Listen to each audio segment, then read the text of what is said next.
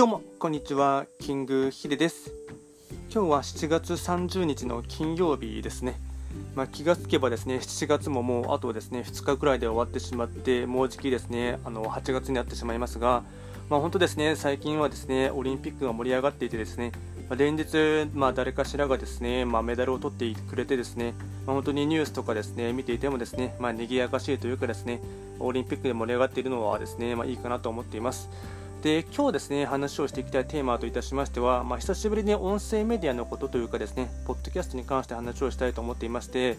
えっとまあ、テーマとしてはですね話下手な人ほどですね、まあ、ポッドキャストをやった方がいいもしくは音声メディアをやった方がいいというですね、えっと、テーマで話をしていきたいかなと思います。まあ、なんでですねこれを思ったかって言いますと、まあ、やっぱりですね、まあ、僕はまそんなに思いっきりですねその、ま毎日ですね、ま連日連夜ですねオリンピックのですねその試合とかを追っているわけではないんですけども、まやっぱりですね、まあ、のダイジェストとしてですね朝ですね、えっと、なんていうかダイジェスト版で、ま優勝した方とかあと金メダルとかメダルを取った方のですね、えっとま試合とかをですね、まダイジェスト版で見ているんですけども、まあ、その時に思ったことがですねそのインタビューの受け答えのですねそのうまい下手っていうのもなんかちょっと変なんですけどもそれを見て,、まあ、見て聞いていてですねなんかやっぱりそう思ったことがあってですねやっぱりその一流のスポーツマンというかですね、まあ、一流のあなんていうんですか一流ののスポーツマンあとはですね、まあ、一流の、えっと、アスリートの方っていうのはもちろんですね、まあ、技術的な部分もうまいとかっていうのもあると思うんですけどもインタビューの受け答えもですねやっぱりですね一流というかですねうーんまあ、パブリックスピーキングとかもですねそういったものうまいかなというのもですね思う方もですね何人かいてですねすごい関心をしているいたんですね。なのでそういうふうに考えますと、まあ、特に別にですね、まあ、まあ、普通の一般の方がですね、ま僕も決してですねあの話とかうまい方ではありませんしあと、うんまあ、スラスラと言いたいことがですねあのなん論理立てて綺麗に出てくるタイプではないので、まあ、それをですね少しでも改善するためにっていうのもあってですね、まあ、ポッドキャストをま始めたっていうのもですね約1年弱前にですね思ったきっかけにもなりますので、ま、そういうふうにですね、ま日々ですね、ま練習のですね、なていうんですかね、うん練習をするですね、まあ、実践の場というふうにですね捉えていただいてやるやるっていうのもですね一つですねあの手かと思うんですね。なので、まあ、やはりですねその年を取れば取るほどですねうんそういうふうにですね話し方とかですねあとうまくですね人に伝えるですね説得力というかですねコミュニケーション能力っていうのはですねすごい求められるかと思いますし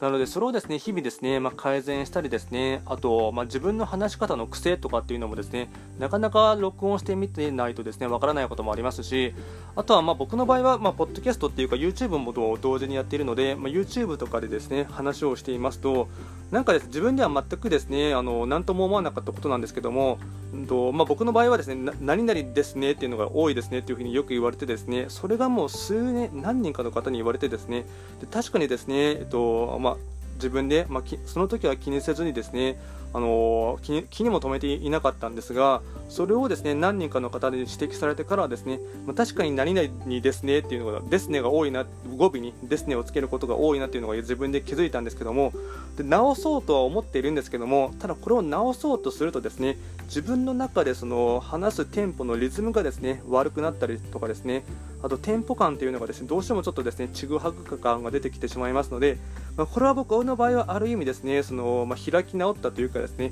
まあ、若干諦めたというかですね、まこれが個性だというふうに思ってですね僕はそこまで今はですねあのそれをなんとか直そうとかとは思ってはいないんですけどもただそういうふうに気づきを得たりですねあと自分の話す癖とかあと、まあ、僕も、まあ、どうしても早口になってしまうんですけども、まあ、そういったですね、まあ、少しなりともですね相手にとって聞き取りやすいですねあのテンポ感というのはですね多少なりとも意識するっていうですねこともですね大事になってくるかと思いますので、まあ、これが全く気づいていないっていうのがですねやっぱり問題がかと思いますしあとですね、うんまあ、自分の癖とかですね話し方のですね、まあ、テンポ感っていうのもですねあのまあ、知っているってだけでもですね、まあ、かなり自分の中ではですね、まあ、このなかなか癖をですね直すっていうのはですね、まあ、自分もやっていてですね確かにすごい時間がかかるしですかかりますしかつですねやっぱりストレスというかですね負荷も感じますので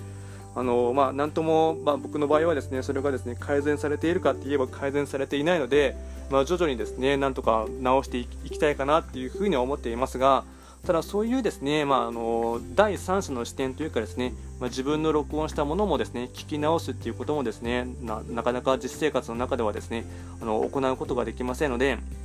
なので、まあ、端的に言ってしまえばですねこういうふうに自分の声とかですねやっぱりなかなか聞く機会ってないかと思いますので、まあ、そういうふうにですね、まあ、少しなりともですね、まあ、の話し方にコンプレックスを持っている方とかですね話し下手な方とかですねそういった方はですねあの多少なりともあのそれを直すためのですね、ま、練習の場というかですね実践の場としてですね、ま、やっぱり YouTube を撮ろうと思いますと多少なりとも、ま、顔出しするのがですね、ま、若干嫌だっていう方もいらっしゃるかと思いますので、ま、単純に音声メディアの場合でしたらあの、まあ、顔出しする必要もありませんしかつ編集もですね、まあ、僕も全くしていませんのであのそういった風にですね、まあ、本当撮ったものはですねすぐにパッと出せるっていう手軽さっていうのがありますので、まあ、そういうのをですねあの、ま、考慮すればですね、ま、かなりそのハードルは低いかと思いますので、ま、話し下手の方とかですねあとなんとか少しでもですねあの、ま、話し方とかコミュニケーション能力をですね少しでもま高めたいという方はですね、ま、音声メディアとかポッドキャストをですねやっていただくのはあのよりま効果があるかなと思うことをですね、